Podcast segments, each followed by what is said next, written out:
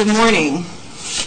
My name is Judge Schoelen. To my right is Judge Greenberg. To my left is Judge Toth. We're here today to hear the case of Sean A. Ravin v. David J. Shulkin, M.D., Secretary of Veterans Affairs, docket number 162057. Would counsel for each party please note your appearance for the record?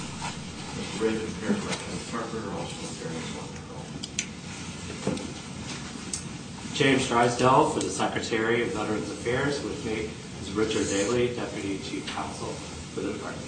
Thank you. And um, would amici please note your appearance for the record? Uh, Doug Rosinski for Veterans Justice Group. Thomas Andrews for the National Organization of Veterans Advocates. Thank you. Does Appellant's Counsel wish to reserve any time for rebuttal? Thank you. This will be done. Uh, once Appellant's Counsel has finished the initial presentation, the amici will be given 10 minutes apiece to present and will go in the order they submitted their amicus brief, Veterans Justice Group first, and then NOVA. Once the amici have presented, the Secretary will have 50 minutes to present his argument, the normal 30 plus an extra 20 to match the time requested by the amici. Upon completion of the Secretary's argument, the Appellant may proceed with his rebuttal. Appellant's Counsel, you may begin when ready. Thank you, Your Honor. May it please the Court, Kenneth Carpenter appearing on behalf of Mr. Ravin. Before I begin, on behalf of Mr. Ravin, I would like to uh, extend his apologies to the Court for his not being able to be here. He and his wife were fortunate enough the early part of this year to adopt a child. The child was from New Jersey, uh, and they went to New Jersey, took care of the legal proceedings, and now the young man is back uh, with the uh, new parents, and uh, they're both very excited.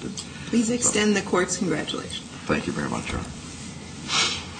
To clarify, Your Honors, the remedy sought by Mr. Ravin in this case is a legal determination whether or not each offset rule that was established by this Court in its en banc decision in Carpenter remains viable. Further, the remedy sought is that this Court order the Secretary to return to Mr. Ravin the monies that were improperly withheld from his attorney fees, which were exclusively payable under the provisions of 38 U.S.C. section 5904D. This Court's decision in Carpenter is no longer viable because this Court does not have a statutory, does not have the statutory authority under Title 38 of the United States Code to award attorney fees for work performed before this Court. This Court's decision in Carpenter was premised upon this Court having actual authority under 5904 to award attorney fees for work performed before this Court. The only statutory authority that this Court has to award attorney fees for work performed before this Court is under Title 28 of the United States Code, the Equal Access to Justice Act, or EAJA. The each offset requirement, which is uh, found within the legislation which created uh, the Equal Access to Justice Act, uh, only pertains when the same Court awards attorney fees for exactly the same work performed before the same Court. That does not take place in proceedings before this Court. The proceedings before the agency under 38 U.S.C. section 5904 are compensable uh, based upon a clarification in the statute, an amendment that was made by Congress in 2006. That amendment clarifies uh, any ambiguity which existed at the time of the Carpenter decision as to whether or not this Court does or does not have the authority to award fees under 5904. So the premise of your argument is that Carpenter was premised on the idea that we could award both fees from the Court. But the facts of Carpenter relate to past due benefits withheld at the agency and EAJA fees here at the Court. So irrespective of what the underpinning may or may not have been, the application of it is the same as the context here. So it's clear to me the Court thought it was working in fees at the Department and fees at the Court, not fees at the Court and fees at the Court. That's correct. But the uh, en banc decision relied upon the offset requirement to be applicable in those circumstances. And in those circumstances, both in the circumstances in Carpenter and the circumstances in this case, the EAJA offset is not applicable. The EAJA offset is only applicable when the same court awards attorney fees for the exact same work, the identical work performed before a court. But in Carpenter, that wasn't the case. So if they were not, if they were prohibiting the same behavior here, not an award of fees under 5904 from this court and an EAJA fee from this court, I don't understand how there's a distinction now. They did so upon reliance of the EAJA offset requirement, that there was a requirement under the uh, Federal Administration. Federal courts. Federal Courts Administration Act uh, that indicated that the same work was required to be offset. Right. But under your premise, it's the same, either the same work that they were contemplating or the same not same work that they were contemplating at the time. It's still work here, work there, two different sets of fees, not two fees awarded by this court. And they're not, as a matter of law, subject to offset. The only way they can be subject to offset is if the court had made the award of those fees before the agency. So are you arguing Carpenter was wrongly decided then? I certainly believe Carpenter was wrongly decided then. But I do not believe that this court is required to reach that question because of the change in law.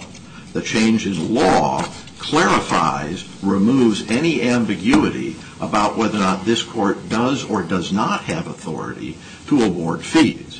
What I'm suggesting, Judge Schoelen, is that implicit in the decision in Carpenter was the assumption on the part of the en banc court that they had authority using Gardner to resolve the ambiguity that existed in 5904 in favor of a same work analysis.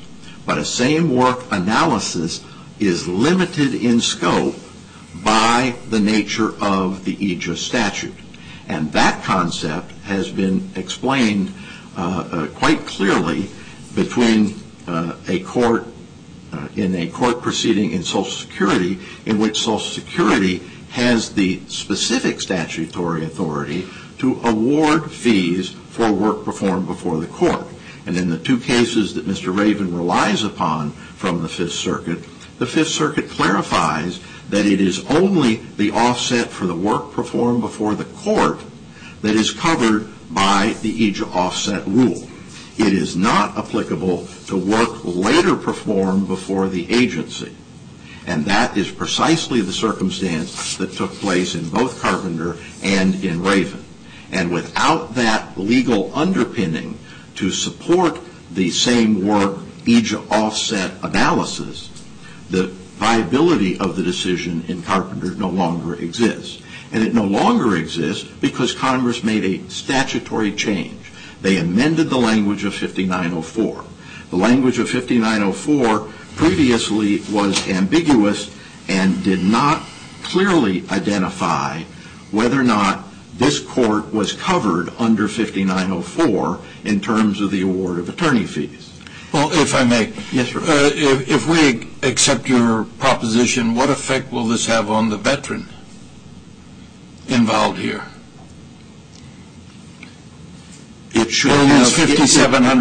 It should have no effect on the uh, veteran because the money that was uh, withheld for the EAJA offset by the agency came out of his award of past due benefits, which had been assigned to Mr. Ravin. Did the veteran get notice of this proceeding from you? The court proceeding? Yes, sir. Yes, he did. So he knows, well, do you know whether he knows, that is, the veteran knows what you're arguing and what the result, if you prevail, will be? Based upon what you've told him. I'm not asking you to draw an inference, but what have you told him? I have had no communication with him. As I understand it from Mr. Ravin, he has had no communication with him other than giving him notice of the filing of this appeal. And the substance of the notice?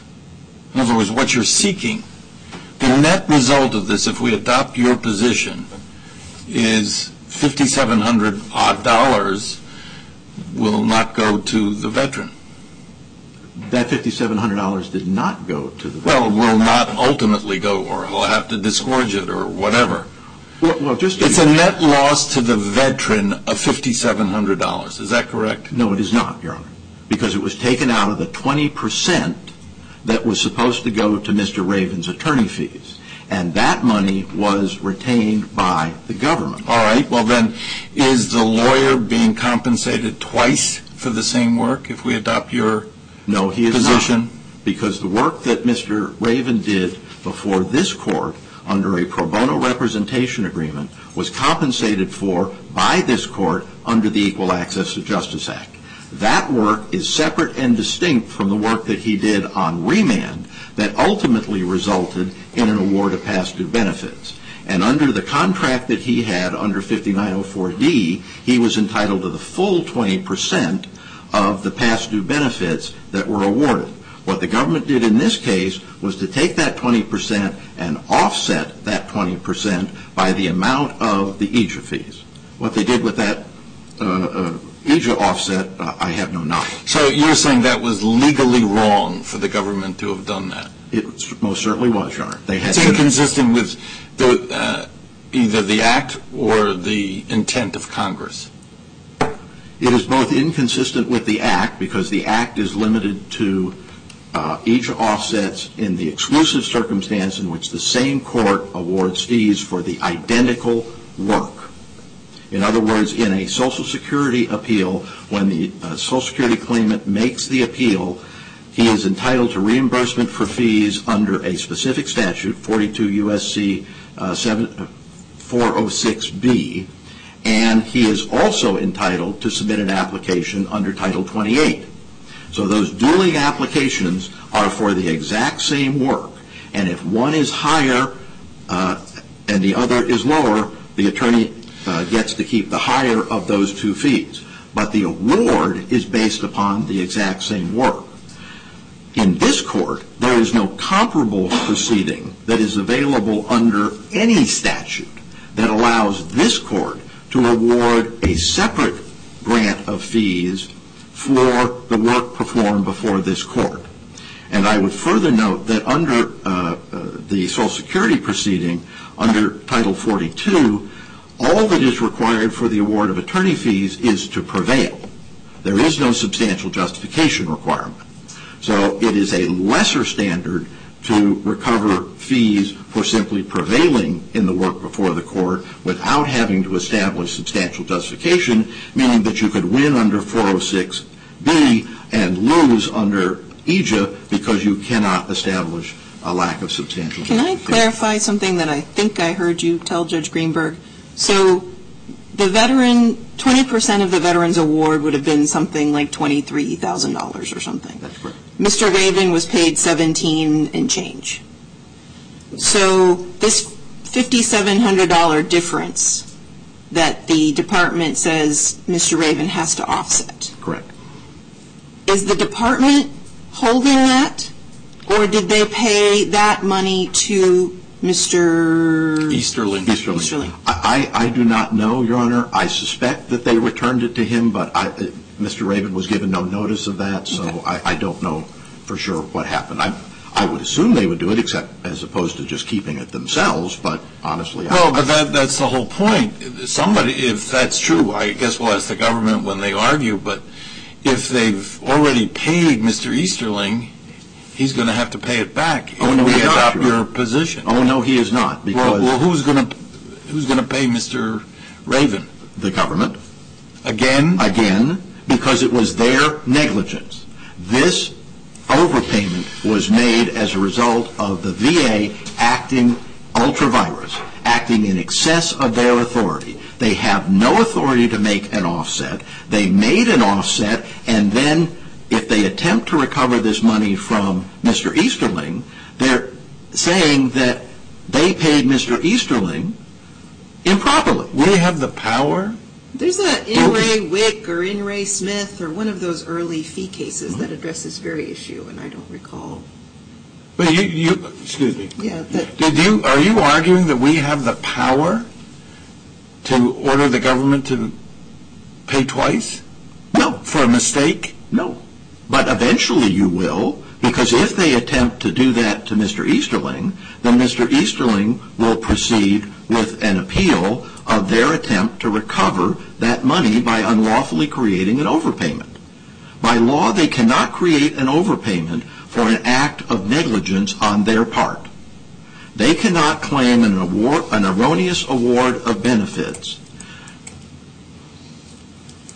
was made because it was not an erroneous award of benefits except by their negligence. Well, let me ask you this.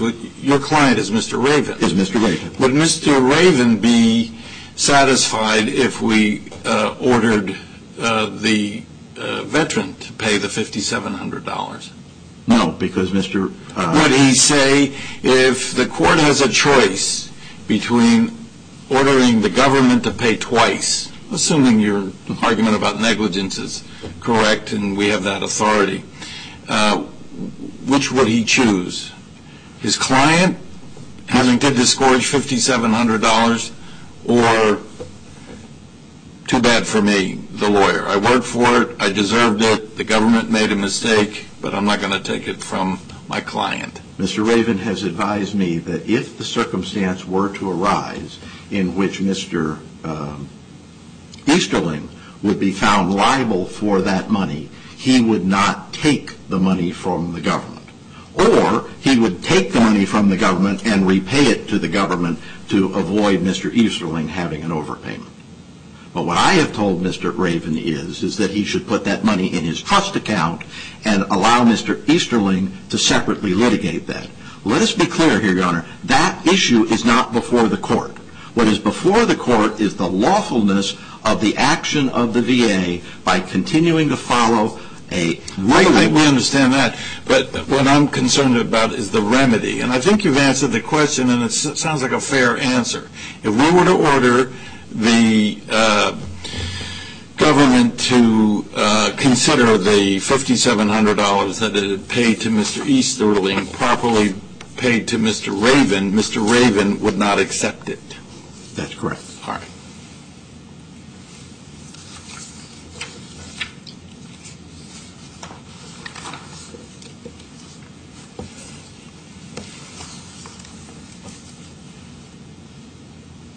The premise of this appeal is based upon the fact that the Carpenter decision is no longer legally viable. It is no longer legally viable for two reasons. Reason one is the change in law. Reason two is the clarifying decisions from the Fifth Circuit that make it clear that what is being represented before you today is the correct interpretation of the EAJA offset statute, which is that the EAJA offset only takes place when the same court orders the payment of attorney fees to the same attorney for the same work. That did not take place in Carpenter. That did not take place in this case. This court cannot continue to allow an EAJA offset requirement to continue when it is clearly contrary to the EAJA statute. The EAJA statute was only intended to require offset when the same attorney received an award from the same court for the same work. That's not what happened in Carpenter. That's not what has happened here. We get it. Uh, unless there are further questions from the court, I will reserve the balance of my time for rebuttal. Thank you. Mr. Rosinski. May it please the Court. The Veterans Justice Group agrees with Mr. Ravin's position here, and I won't belabor the point. But which position? The position. The one enunciated by counsel that if he gets the award, he'll give it back? No, the overriding position, the issue before the court, that 5904 uh, and EAJA are mutually exclusive. I try to simplify that, trying to think about it here. If work paid under EAJA is blue work, and work paid under 5904 is red work, and any overlapping work is purple work, there is no purple work. As a matter of law, there cannot be any purple work after the 2006 clarification, because EAJA only pays for work before a court. It's repeated. Every section of EAJA says before a court. 5904 revised says before the department, exclusive. There is no purple work. There is purple work in the Social Security system because 406A allows the agency to pay for work before the agency, and 406B allows the agency to pay for work before the court. Now, both of those come out of the Social Security applicant. But if you take EAJA, it also allows to pay the same work as 406B. If I wrote a brief to the district court, which I did this year, I could file EAJA and or I could file 406B. Social Security law says you only get one of them, and you get the higher of the two. But EAJA also has the higher standard, so sometimes you get less even though you do the same work because of the standard. You get nothing because of the EAJA requirement to be not substantially justified. So I'm going to ask you what I asked uh, Mr. Carpenter, which is this court in Carpenter, it's not confusing at all, um, uh, seemed to think all the work was purple. Work here at the court, work below. Um, so in even assuming the language of the regulation, I mean the statute changed, did the way the court applied it in Carpenter, was it at odds with the current language? Because it was talking about work before the department, and it was talking about work before this court, and it said it's all the same work.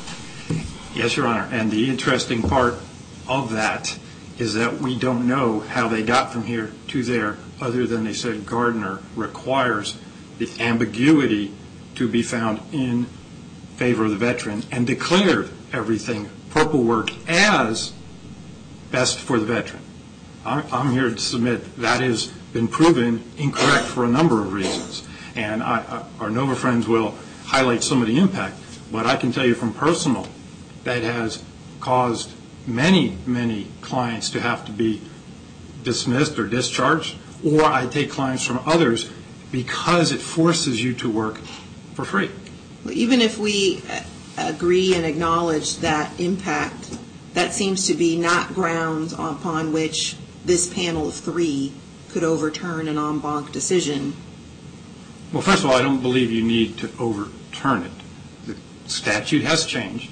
I don't think there's any argument that it's still ambiguous. So the Gardner analysis, which is the linchpin, you take the Gardner analysis out of there, you don't get same work, and that is how you've also avoided the key point here is that same work not only requires overlapping purple work, that purple work has to be identified. The Carpenter Court creatively, shall we say, said everything's purple work because that's most friendly for the vet, therefore it is, and therefore it has been. A, it is not best for the veteran overall, or veterans overall, individual cases aside, and secondly, if we're going to say same work now, at least the Gardner analysis can no longer apply unless this court is going to say that the current version of 5904 that explicitly states before the department is still ambiguous, and I submit that is not a reasonable argument. If it's not a reasonable argument, you have two, you have blue, and you have red. Indeed, apologies to Mr. Carpenter, but the closer the pink work would be arguing before this court and taking the same case to the Federal Circuit. Yet no one argues that is the same work, but you're filing briefs, you're filing the same issues usually, and you're arguing in front of the court, you're preparing for argument. We don't do any of that before the agency. I can't submit a Form 9 to you, and I can't submit a brief, how much ever I would like to, to the board. What if this court reversed a rating increase denial of a board decision and sends it back for the board to implement? You don't have to do a thing. Oh, I beg to differ. First of all, I believe as a practical matter you have maintained ethical requirements. You have to track that case. You have to interact with the veteran, and if you're a good lawyer, you are following the board. You're sending letters every six months or however your schedule is to track that and find out what's going on because you would be derelict in your duty to send it in to the VA. That's a misconception of what good lawyers do below. My day is full of just keeping up with the VA or trying to prod the VA. Again, the ethical overhead, the administration, you're responsible for that case for maybe another five years. If I came up here and one of my clients complained that I hadn't called them in five years, I don't think I'd want to be in that position. You don't have the work. It's not the same work. I challenge, I look, I do not know of a single decision where this court has ordered EAJA paid for anything outside court work. Indeed, it's a struggle to get your full EAJA payment on any case. I also do not know of any case where the secretary has paid 5904 funds for work before the court to any veteran. And I challenge them to identify that. Because you can't. Even under the quote-unquote ambiguous 5904, that never occurred as far as I've been able to discern. Well, let me ask you this. Uh, On the remedy issue, assume for argument's sake that the government made a mistake in paying the money over to the veteran. What's your position on who should suffer? The government by having to pay twice?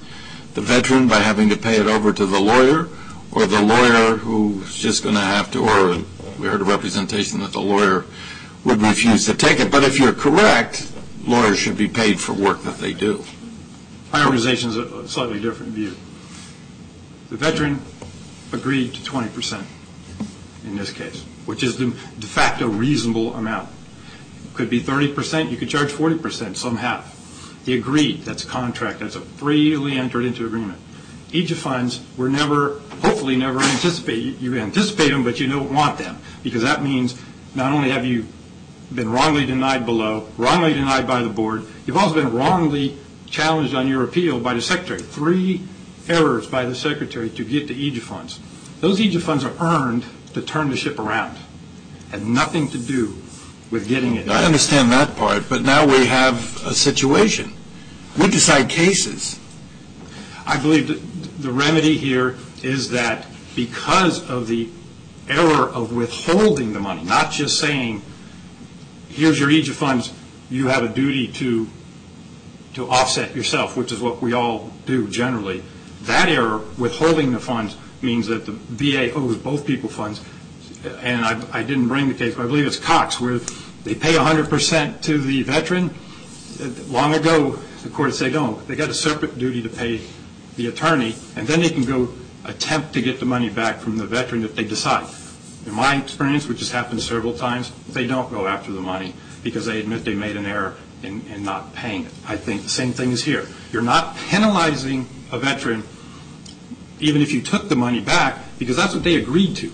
And if they're getting 5904 money, you've won their case. Well, we'll ask the government when they argue, but in uh, terms of your experience, this money is sitting somewhere, it hasn't been paid over to the veteran?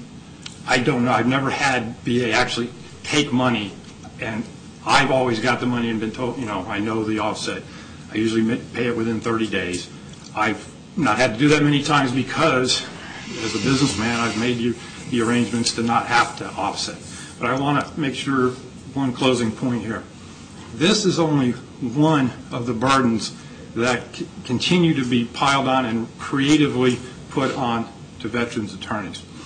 A typical case, you have multiple remands, sometimes multiple from this court, petitions. You go back, you spend five or six years with very sick and usually elderly people. You know them, you know their wife, you usually know their children. You go back, they take an EAJA offset out of it, you finally get the award. They take the EAJA offset out of it, or you have to. They take other... I'm sorry, your time is up. Thank you. Thank you.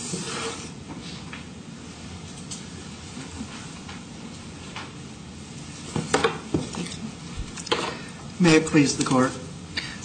I don't want to rehash the arguments on 509, 5904 unless you have any questions, or even same work unless you have questions. I think we can probably be more beneficial in talking about um, what I call our numbered argument and the impact on the veteran. Again, if you want to talk about 5904, have questions about that or same work, I'm pleased to talk with you about that. I'm at the Court's leisure.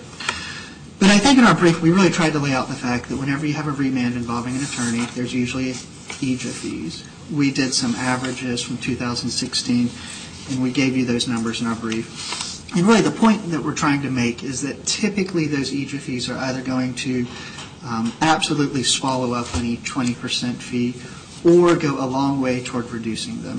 So in fact what we've created or what has happened in Carpenter um, as a result of the Carpenter case is we're incentivizing attorneys to not represent people below. On remand, we are turning them away. We're giving them to someone else. And um, we think that has a negative impact on veterans in a couple ways. First, we're really taking away their choice of representation at a critical time in the case. So they've gotten a remand, and now they are being told frequently by attorneys, I can't continue to represent you below. And so because that's the incentive that Carpenter has created. We are putting stress on that veteran at, again, a critical time in the case where they need to gather evidence and make marshal arguments to get it in front of the board so they can get the best decision they can quickly. We're putting stress on the veteran to then decide, am I going to find another attorney, go it alone, or use a VSO?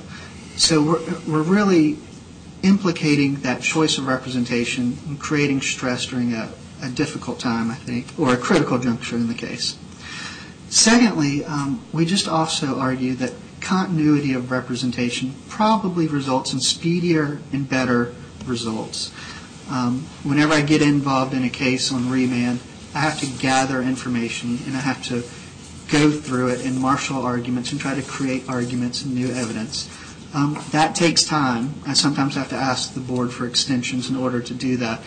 So, again, the result of Carpenter is to build in extensions into the system.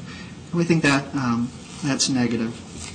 We'd also just point out, I think according to the VA's numbers um, in 2016, approximately 15% of cases on remand from this court are decided positively through a grant by the board. The rest of those, I imagine a trickle of them come back up to the court, but most of them are being sent back down to the regional office um, for more duty to assist or more development. Um, so as a practical matter, I think the same work isn't there because we're chasing that case to develop it anew. Um, and nothing, or in a very small sliver of cases, is anything actually happening at the board. Furthermore, we think that this Carpenter one, or the Carpenter decision really drives the wedge between veterans and attorneys. If um, trust and candor are important to that relationship, Carpenter really inserts the court and the VA into that relationship, again at a critical juncture, and forces the um, attorney or incentivizes the attorney to no longer work the case. Uh, we think that has negative implications.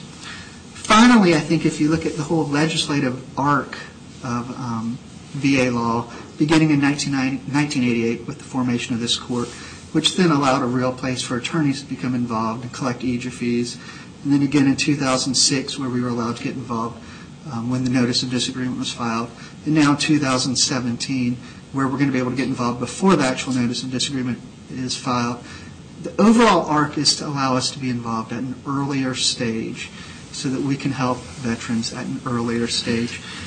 Um, so we think Carpenter... Oh, sorry to interrupt you. I just wanted to ask, you know, the Carpenter case invokes somewhat broadly the Gardner presumption, and it does so for that particular defendant, or excuse me, for that uh, particular um, appellant.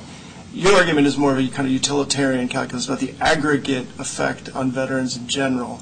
And I wanted to ask if you, I mean, are you aware of any case where the court invoked the Gardner presumption in a more aggregate effect of how will this affect veterans generally, or is it always sort of that case, this particular Um, veteran in this case? Because, I mean, here I see, in a sense, I mean, the arguments sort of bifurcate where, sure, I mean, for that particular veteran, they get a check in their pocket, they get, you know, an offset money that they wouldn't otherwise get, and you're saying that plays against the interests of all veterans going forward in the future who won't have as many options for representation. Can you speak to that a bit? Uh, I think Gardner is, I've only seen it, to my memory, applied to sort of the individual veteran. Uh, I mean, I have to concede that. I can't think of a case off the top of my head where we're thinking sort of system-wide. But I don't think that um, that changes the ultimate argument, which is, A, we've had this change, we've had this amendment to say by the agency, action by the agency. And so then y'all have to decide, is there an ambiguity? Again, we're arguing there isn't, that there isn't, there's no purple work, to use that language. But to the extent you do want to go there, um, we really want to highlight the problems with Carpenter and how it incentivizes attorneys to take actions that maybe aren't in the benefit overall for veterans. Um, I tried to answer your question. I don't know if I did. Um, we pointed out at the very last section sort of an alternative, the last section in our brief. Um, if you look at the Carpenter case, they really seem to focus on the fact that there was one fee agreement that agreed to do work um, for the veteran sort of at all stages, agency, board, and the court. Um, they drew something from that. I think they argued there that because the claim, the attorney was trying to help the veteran for the claim overall in front of everyone, they used that to sort of, I think, define same work or to influence their thoughts on same work.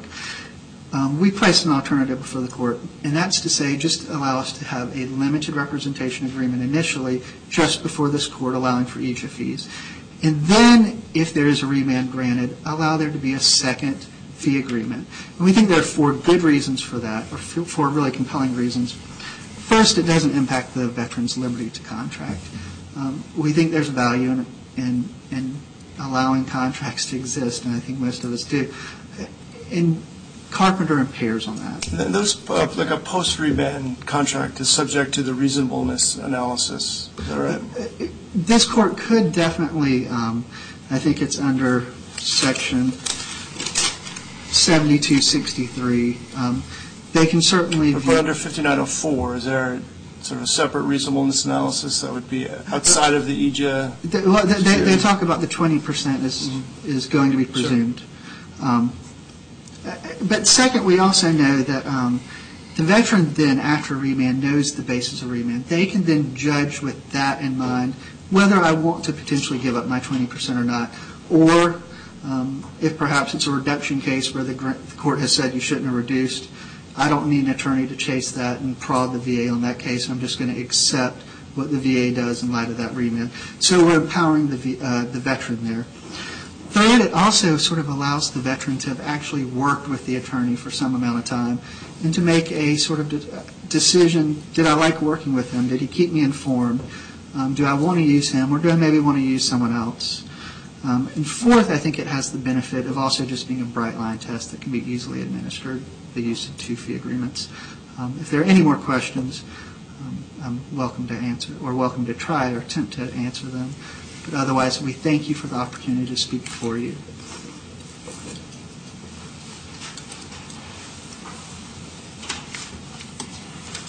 Mr. Drysdale, when you're ready.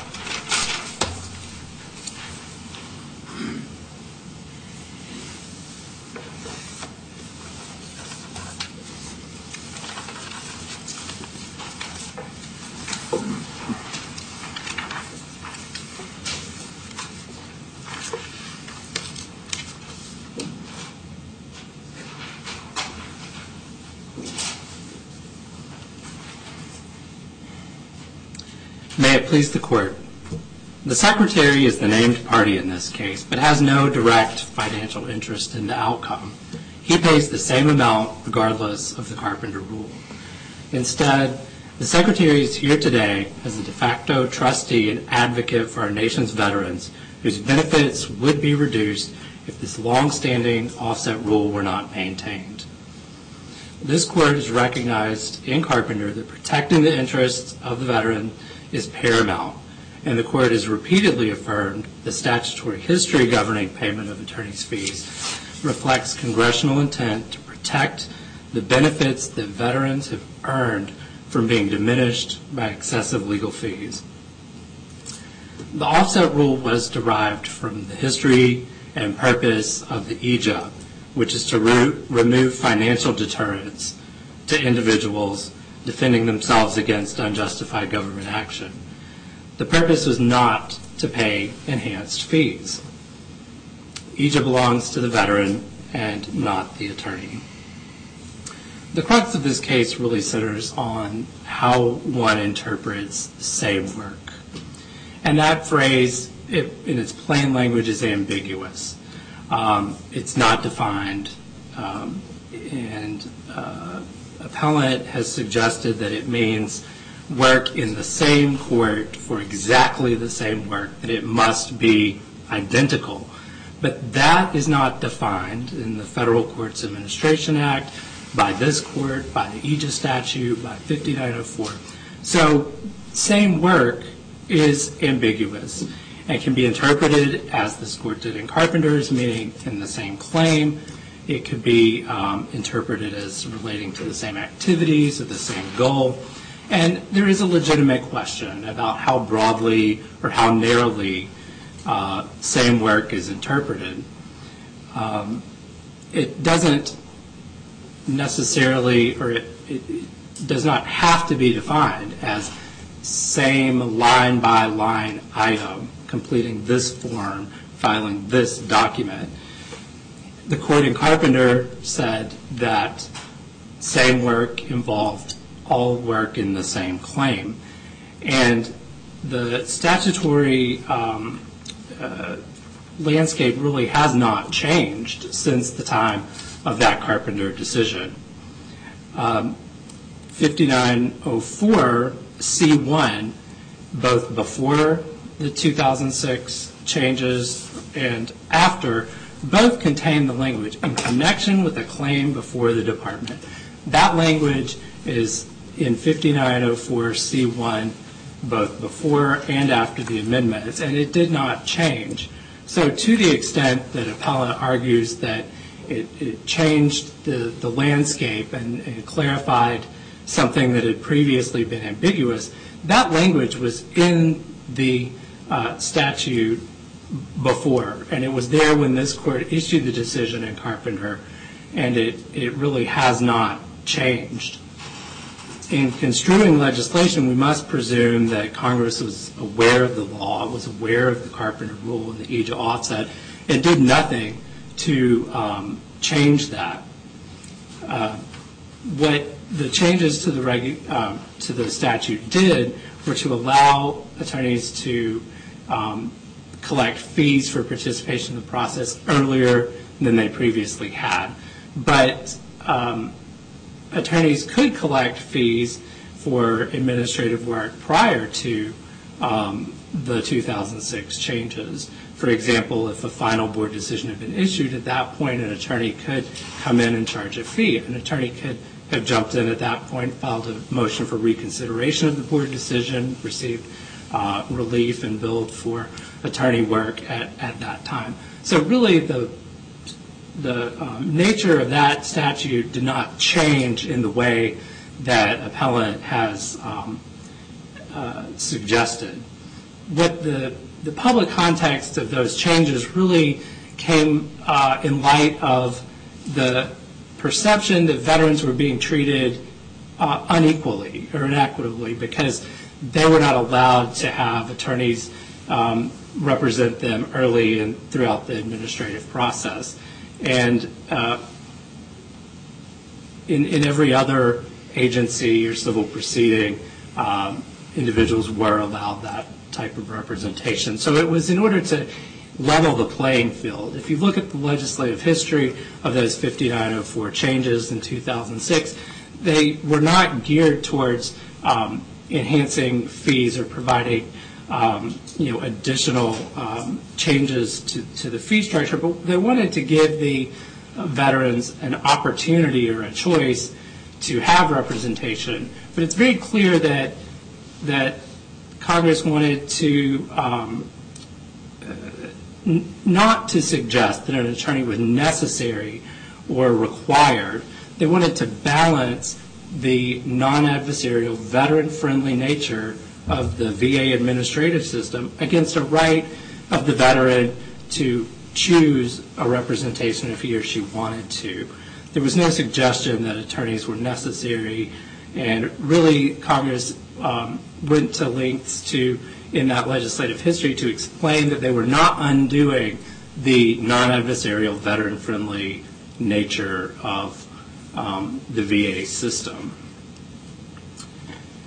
So when we look at the um, Carpenter decision itself, I would just note that, um, you know, the concurrence by Judge Steinberg said that fees, uh, that the rule that was being promulgated, he disagreed with because he didn't think fees should be, that the offsets should be automatic, but that generally there should be an offset.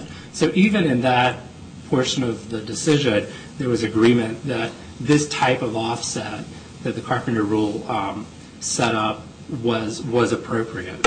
Do you, um, or can you please respond to Mr. Carpenter's argument that this court in Carpenter um, premised its uh, decision on the idea that the court could award fees under 5904 and it could award EAJA fees under Title 28, and that that is integral to its decision? I don't think that's integral to its decision because I don't think that the court was awarding fees under 5904. Um, That, um, know, the application of that is really the same under the old version that was at issue when the Carpenter decision was issued or the amended version, um, know, after 2006. What the court was looking at was the effect on the veteran. And, there's a point that's come up a lot about, um, know, sort of the aggregate effects on veterans and the aggregate effect on attorneys and their ability to have um, financially sustainable practices and take claims that are um, financially feasible.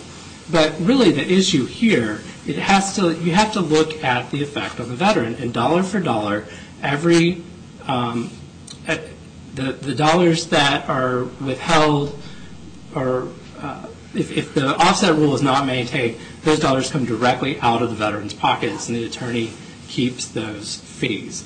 So the offset rule is to uh, allow veterans to keep more of the benefits that they've earned through their service and sacrifice to our country. Well, uh, if I may, sorry. No, please. Uh, if I may, I'm burdened by my 45 years of private practice experience. We were required to keep pretty detailed time charges to the quarter hour.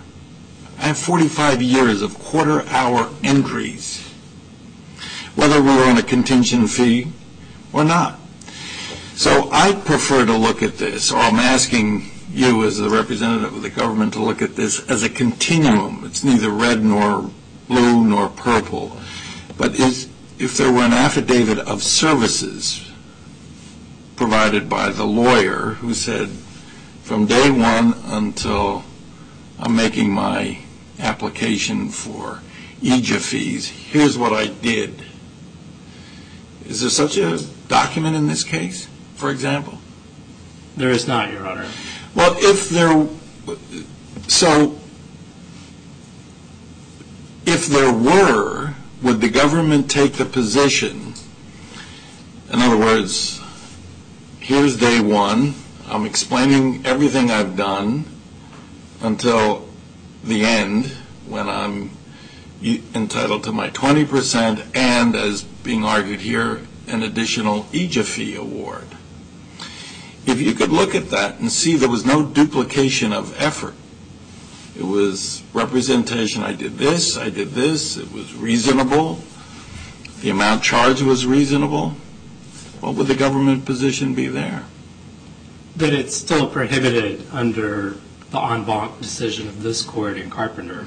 Well, all right, but apart from that, uh, just on the merits of it, assuming that we, well, there's a, don't assume there's any sentiment to overturn Carpenter or that, as Judge Allen pointed out, perhaps we can't as a panel do that, might require en banc consideration.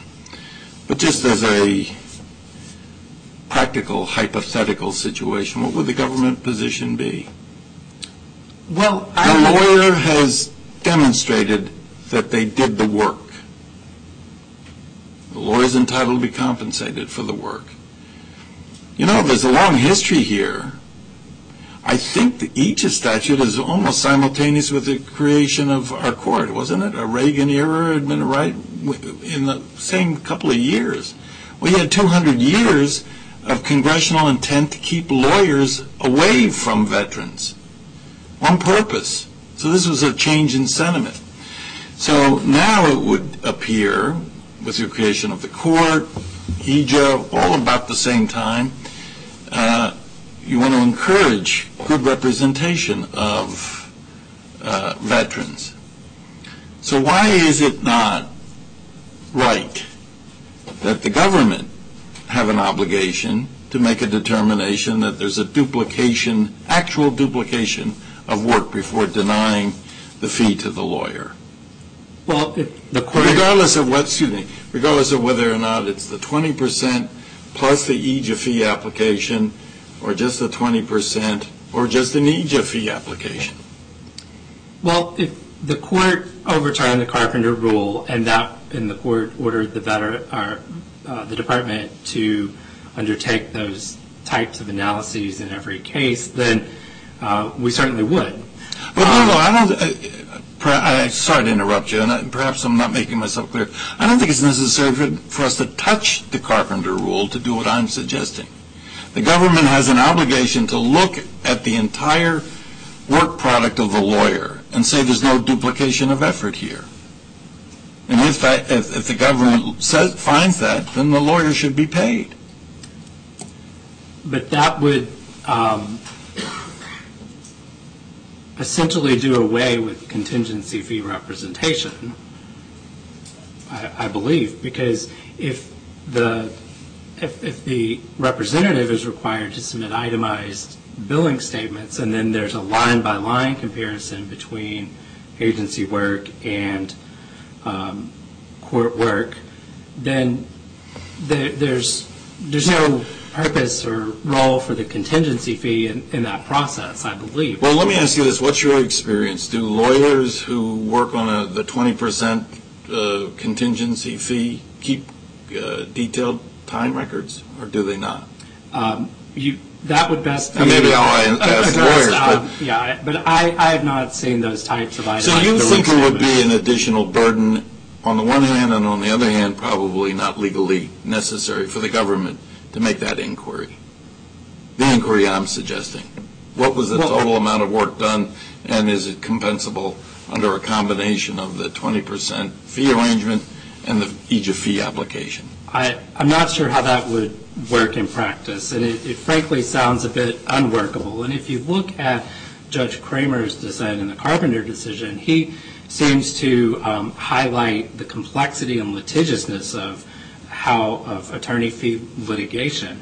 So I would suggest if uh, the court were to move um, the department in that type of way, that it would create a huge amount of litigation over decisions about which tasks are reasonable and which are not. And those would have initial decisions by the agency appealed to the board. Those would clog the board's docket, preventing veterans waiting there from getting timely decisions, slow down the process. Those would also percolate up to this court and clog this court's docket. Essentially, you would have a separate after the you know uh a separate fee litigation process in almost every case, because I couldn't imagine that those uh, determinations by the department in the first instance, if they were made, would go unchallenged. Well, you may. The department makes challenges to EAJA fee applications all the time.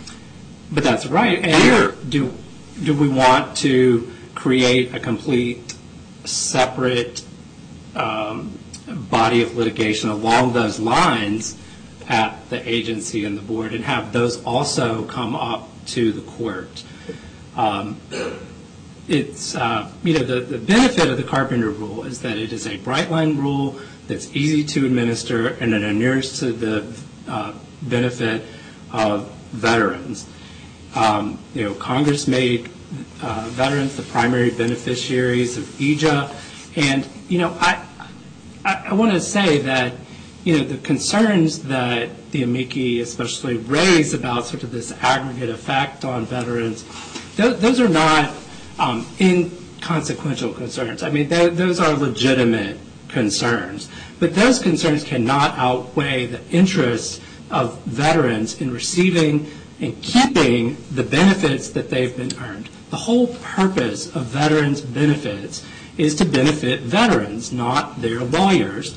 The whole purpose of EAJA is to allow uh, veterans and claimants to um, pursue their claim, keep their claim alive. But for EAJA, many of these cases would not be able to come to the court in order to be potentially remanded or back to the agency. All of these statutes are intended to benefit the veterans and um, claimants in these cases, not the attorneys. If I can interject, speaking of statutes, the FCAA talks about that you can have fees under 5904, you can have fees under EAJA, you just can't have them from the same work.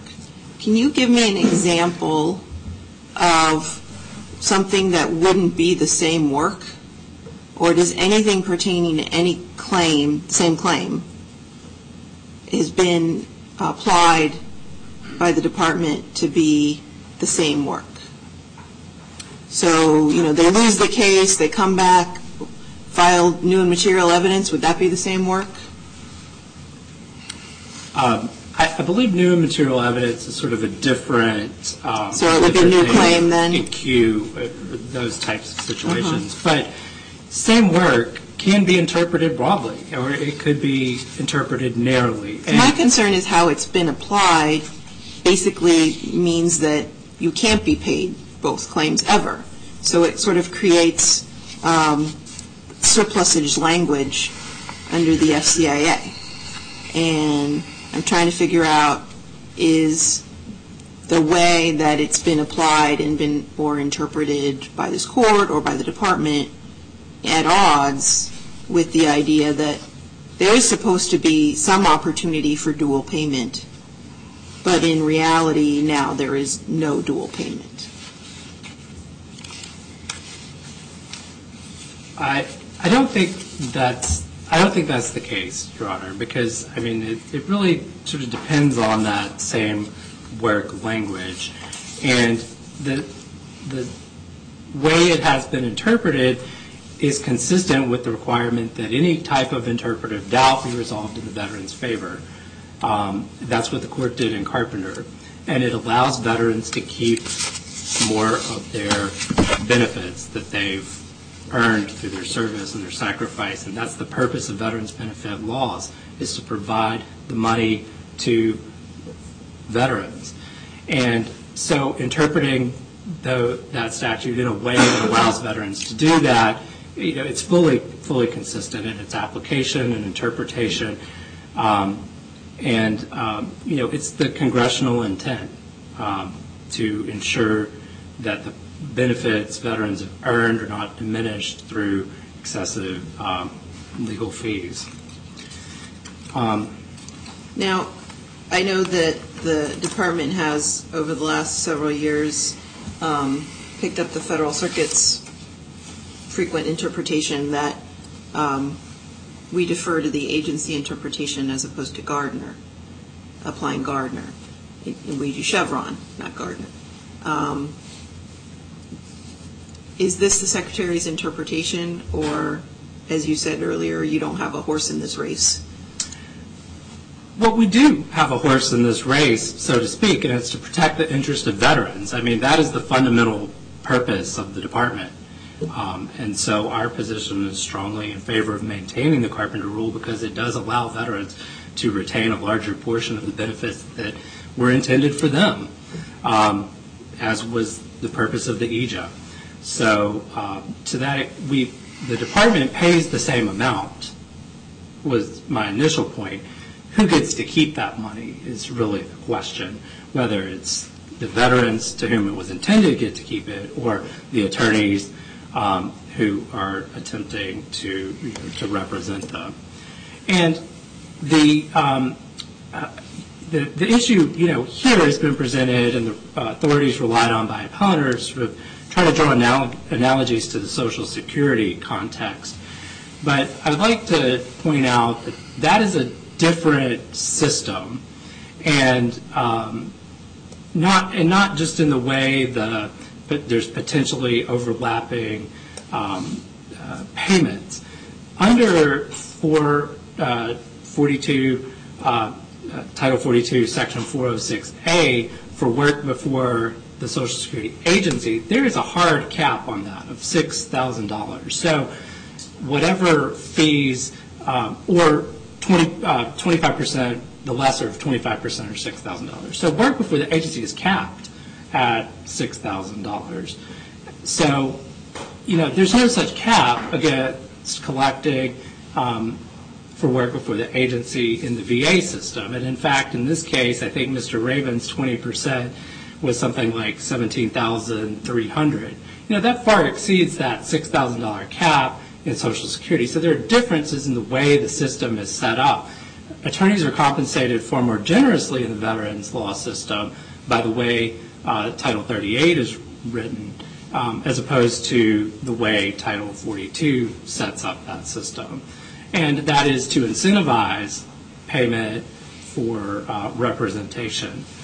Um, also, uh, in most cases, there's an aggregate cap in the Social Security context for fees awarded under 406A and 406B that they can't exceed 25% of the past due benefits. So, you know, there are very significant differences in the way these systems are structured. And appellant would like to draw a very nice, clean parallel and say that the Social Security cases really should be persuasive here. But there are lots of differences in those systems uh, purposefully that sort of mitigate the direct correlation that appellant's trying to draw. Um, You know, also in the VA system, the representation before the um, agency, before the department, the veterans, it's a veteran-friendly, non-adversarial system. So there's a duty to assist. Um, there's benefit of the doubt. None of those things, um, those are not features of the Social Security system at all. So just to distinguish between Social Security and veterans law, you know, it explains some of the way, the reasons why the fee structures are different. Because the systems are different. They're different statutory schemes purposely designed to achieve different results.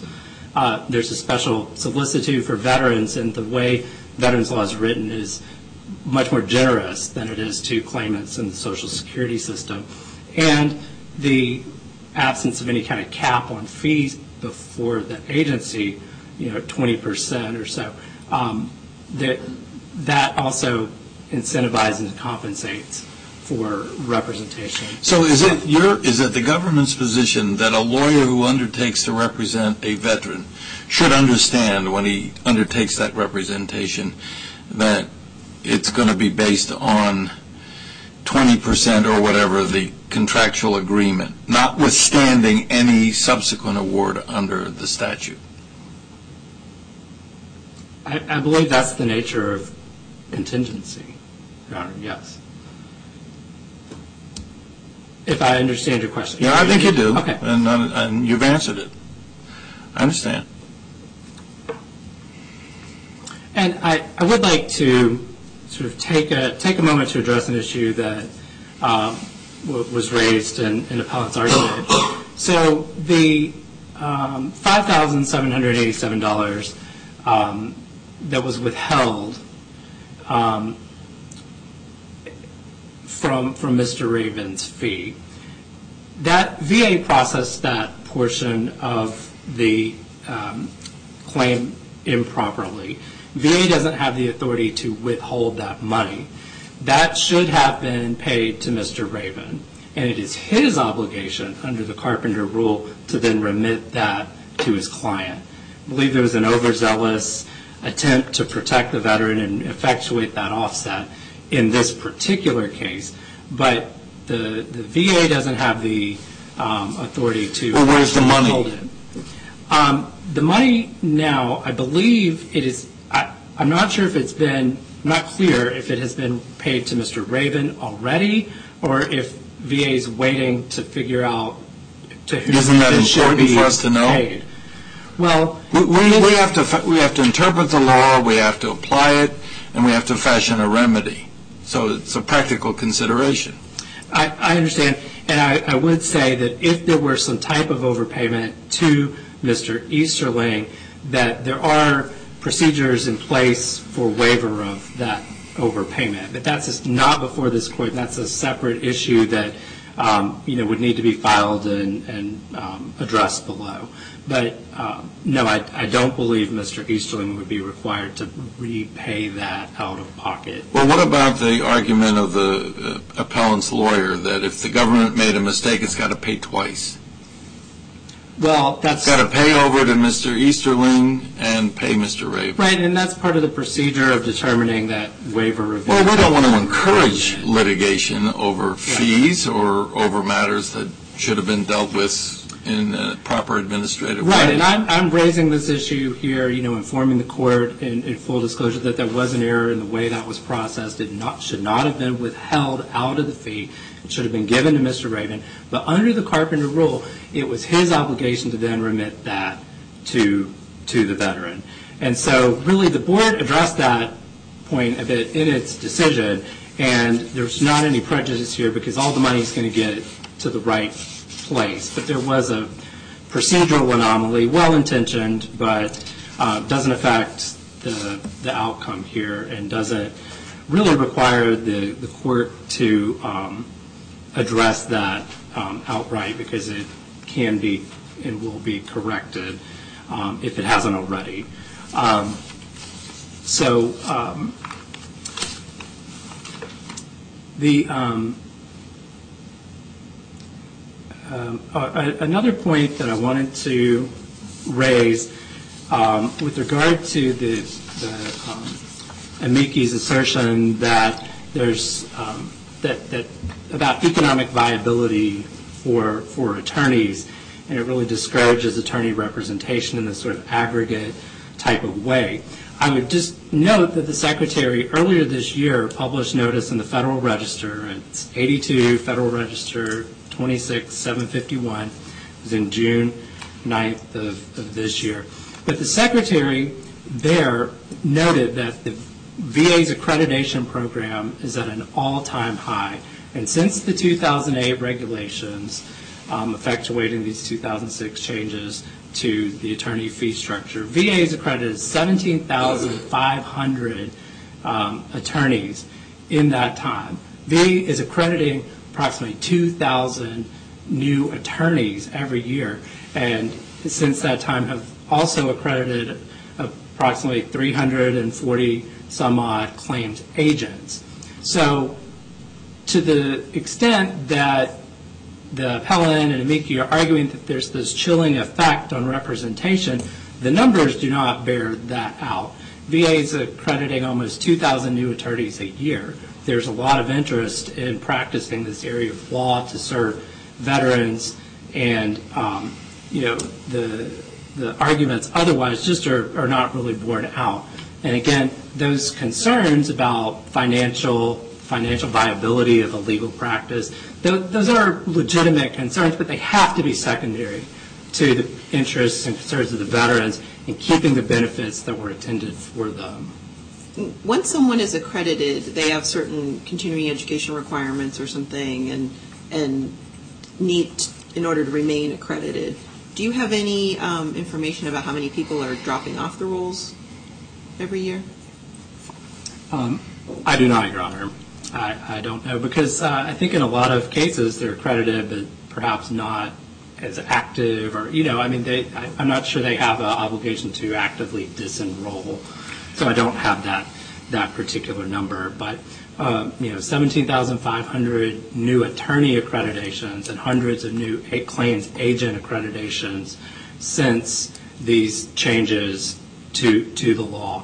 So really the chilling effect that is presented in, the um, in the arguments really, you know, it's, it's not really borne out. And that's not a litigating position or anything like that. That's something that's factual and has been published in the Federal Register, can be verified.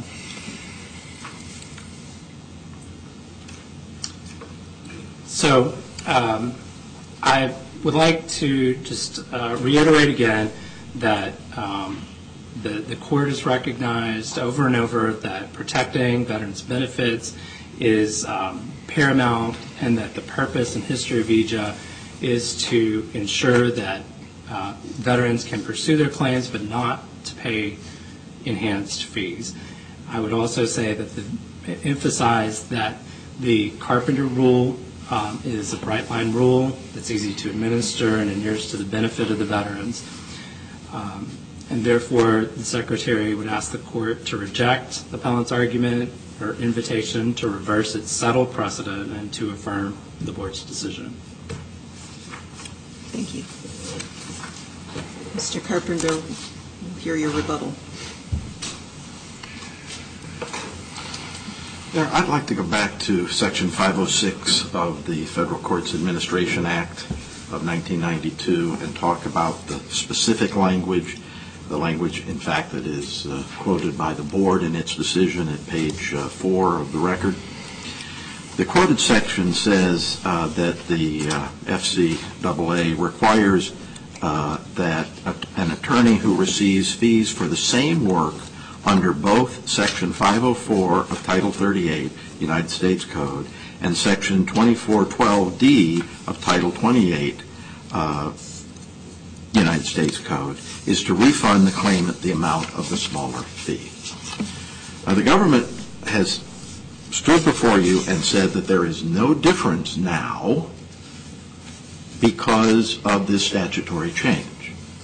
But we know because of this statutory change that there is no circumstance under which there will be work performed under Section 5904, which is the same work that is performed before this court. They are mutually exclusive. 5904 work is done for services performed before the agency. Work under the EAJA statute is reimbursed for work performed before this court. The uh, Federal Circuit has not interpreted the phrase same work, but what the Federal Circuit has interpreted in the Fritz case is that the work performed under the Equal Access to Justice Act is in a civil action. A civil action is a court proceeding. It is not an administrative proceeding under 5904. Well, if I may, actually, isn't that just an extension of the logic behind EAJA? Doesn't it presume that the government's position was not reasonably sustainable in the first place? At the agency level, the civil action that required correction of that. Right. It should be compensated separately under EAJA. Absolutely. So by definition, your argument is all EAJA work cannot be a duplication of the work done before the agency. That is absolutely correct, Your Honor. And that's what you'd like us to hold. And to hold as a result of that, that the decision in Carpenter is no longer viable as a matter of law. And would you like us to, do you think we have the authority to hold that way as a panel? Yes, I do. Because there was a change in law. We are not asking you to review Carpenter to determine whether it was correctly decided.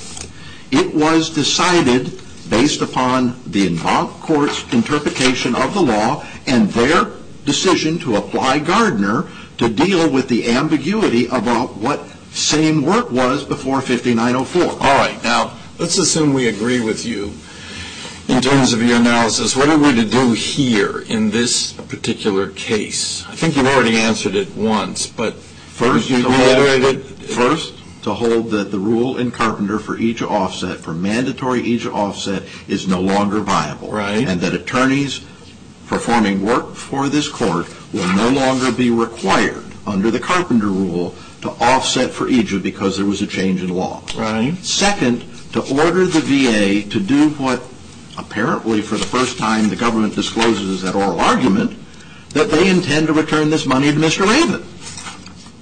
That needs to be ordered by this court, not just take the word of the government that they're going to get around to doing it.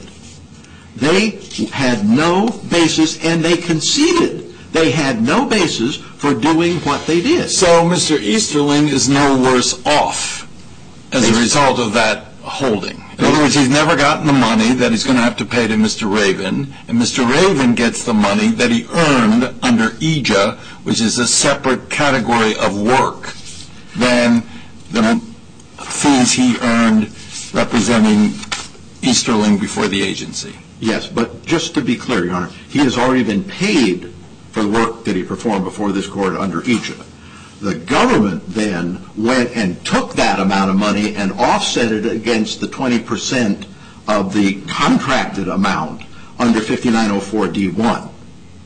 So the 21,000 or $22,000 was the total amount of his fee, and they subtracted $5,000 from that amount. Well, let's go back to my uh, hypothetical based upon my own background. Forty-five years of private practice. I had contingent fee cases and mostly hourly, but I kept copious time records. Is that not typical of veterans' practice? I really cannot speak for anyone else. Well, you're an experienced lawyer. You've been here. What's your practice? Uh, well, our practice is to keep records of everything we do for the client. Well, let me separate it. Assuming that the customary method in a contingent fee case is I'm getting my percentage so I don't have to keep copious uh, time records, but when it comes to EAJA, I'm expected to make an affidavit of services with uh, detailed time records, and that by itself suggests a difference in approach. Do you believe that if we were to rule the way you ask us to rule, this would be a disincentive to representation uh, by the bar of veterans, making this distinction between an EAJA application and the work before the agency? The requirements under uh, Title 28 for an EAJA application are clear. You must itemize the time. You must demonstrate to the court the time that you put in and that the amount of time is commensurate with the services that were provided. Let me ask you one other question. Uh, uh, there's another important fee-shifting statute that long predates this, and that's under Section 1983 of Title 42, and I've forgotten whether it's Section 1986 or 1988 is the fee-shifting part of that Civil Rights 1871 statute. How does that work? Uh, do you have any idea as to how that works in a fee application? I have no experience with that. I have experience with Social Security, as I indicated. Yeah, well, we heard the government explain this differential, and here's another fee-shifting statute, longest standing of all of the statutes, uh, Act of Congress. I would assume, Your Honor, that if the civil rights action were brought against the government, that there would be... It's always, by definition, state action. It's got to be against individuals acting under color of law. Under color of law. But that would generate the ability to do it for uh, uh, EAJA, but I believe EAJA is limited to federal action, not to state action. Uh, and if that is the case, then there wouldn't be an offset. I'm just looking for an analogy, if you have any experience in that. Well, I think the best analogy, quite frankly, is to Social Security, because Social Security has the circumstances in which there is a specific statute that authorizes the district court judge to award fees under Title 42. There is a separate statute under Title 28 for the same work. The two Fifth Circuit cases that we have presented explain how precisely what we talked about earlier cannot occur because the work performed before the agency is not the same work as performed before the court. By definition. By definition. Unless there are further questions from other members of the panel, I'm prepared to submit the matter. Thank you. Thank you. This case will be submitted for decision. The court is now adjourned. We will come down and greet counsel. All rise.